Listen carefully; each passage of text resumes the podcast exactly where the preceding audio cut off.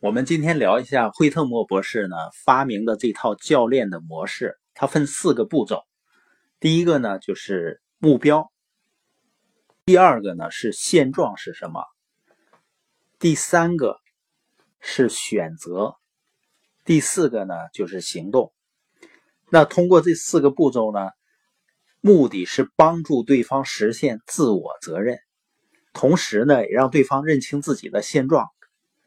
我们来进入这个工具。第一步呢，当一个人跑过来问你说我怎么办的时候，问这个问题的时候，你要问他什么呢？你的目标是什么？你要首先帮助对方通过问题理清他的目标是什么。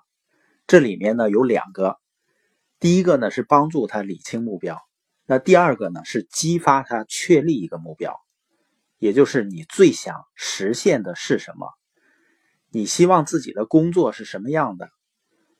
比如他说我想要工作和生活能够平衡，那你觉得这是一个清晰的目标吗？肯定不够清晰，是吧？所以要问他呢，什么叫工作和生活的平衡呢？工作和生活平衡具体的标志或者指标是什么？理清具体指标以后呢，你打算什么时候实现？因为有了具体指标，而且有了实现的时间的时候，这个目标呢就逐渐清晰了。所以，当一个人目标清晰以后呢，才具有了解决问题的前提。很多时候呢，很多人心里很烦很乱，不知道怎么办。原因很简单，因为他连自己想要什么都不知道。所以呢，第一组问题就是要激发他找到一个目标，并且把这个目标呢具体化，什么时间、什么地点变成什么样子弄清楚。那第一组问题呢，常用的问题包括：你要实现什么目标？具体目标是什么？有什么具体指标吗？打算什么时候实现？那这种问题呢，就能够激发对方呢对目标的感受和感觉。那第二个步骤呢，就是现状，就是帮助对方理清呢他的现实状况是什么。有这样一些问题，比如说哪些事情让你特别的心烦？那你都做过什么努力？效果怎么样？你周围都有谁跟这件事情有关系？跟这个问题有关系？那你注意到都有谁跟这个事情有关系，是一个非常重要的问题。因为这个问题呢，会放大一个人的视野，让他把这个所有相关的事情呢都能列出来。那跟事情有关系的人，他们都持什么态度？所以这些问题呢，能让对方搞明白自己现在所处的现状。那他现在做了哪些努力？结果怎样？比如有的人在想到这儿的时候呢，他会说呢：“我好像并没有做过什么努力。”我还什么都没做呢，就是不停的抱怨。你发现了吗？如果我们来指责他，说你什么都没做，什么都没努力，你就是不停的抱怨，有用吗？那他会接受这个吗？他如果不接受，那他脑子里还是乱的。但是呢，如果当他自己说，我好像一天到晚都是抱怨，我根本没有做过任何努力的时候。他就开始认清这个现状了。这里面还有一个非常重要的问题，就是你如何知道这是事实？因为有的时候啊，有的人对于现状的判断是错误的，所以你需要提个问题，让他反思一下。不是你告诉他这个事儿是错的，他认知的这个现状是错的，而是让他自己反思。通过问题，人们通过反思以后呢，可能会说。这个未必是事实，好像都是我的感觉。那么事实是什么呢？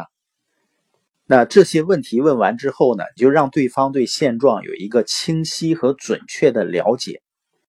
所以第一组和第二组问题加起来呢，就是让对方清晰的了解自己的目的地是什么，目标是什么，和自己的现状是什么。那第三组问题选择就是开始帮对方建立自我责任。就是进入操作性问题了，那么你有哪些选择呢？哪些办法来解决这个问题？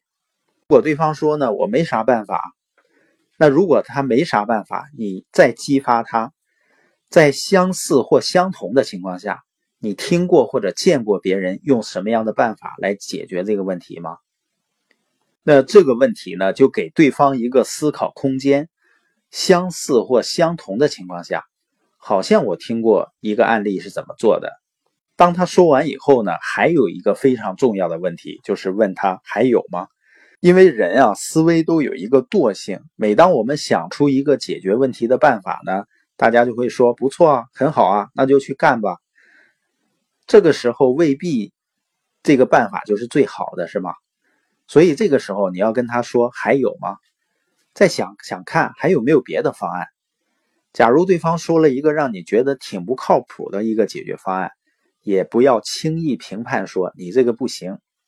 一旦你张口说你这个不行，或者你这样做很糟糕，那责任又跑到谁身上了？是不是又到我们身上了？对吧？所以不要轻易评判你辅导的人他所说的事情，他所做的思考。如果你觉得怀疑的话呢，你可以说：那如果这样做的话，后果是什么呢？如果你试着做下去，那么你觉得结果是怎么样的？帮助他去想一下这个事情的实际后果，所以呢，在选择这一个部分呢，我们问问题最重要的目的是尽可能多的帮助对方穷尽各种各样的想法，让对方知道这个事情原来有这么多的解决方案。往往这个时候呢，对方是最激动的，因为他找出了很多解决问题的步骤和方案。那最后一组问题呢，叫行动。那么你打算怎么做？这个呢也叫意愿。最后要问你打算怎么做呢？什么时候采取下一步行动呢？那下一步的行动是什么呢？你还需要谁对你帮助和支持呢？还有哪些资源是必须的？当你把这种问题问完以后啊，你发现对方已经开始准备下一步的行动了。下一步要做什么？所以你发现高绩效教练呢，就是按照这个思路去一个一个问题问下去，不加任何自己的经验和判断，就能够令到对方发生巨大的改变，因为你引导了他学会自己正确的思考。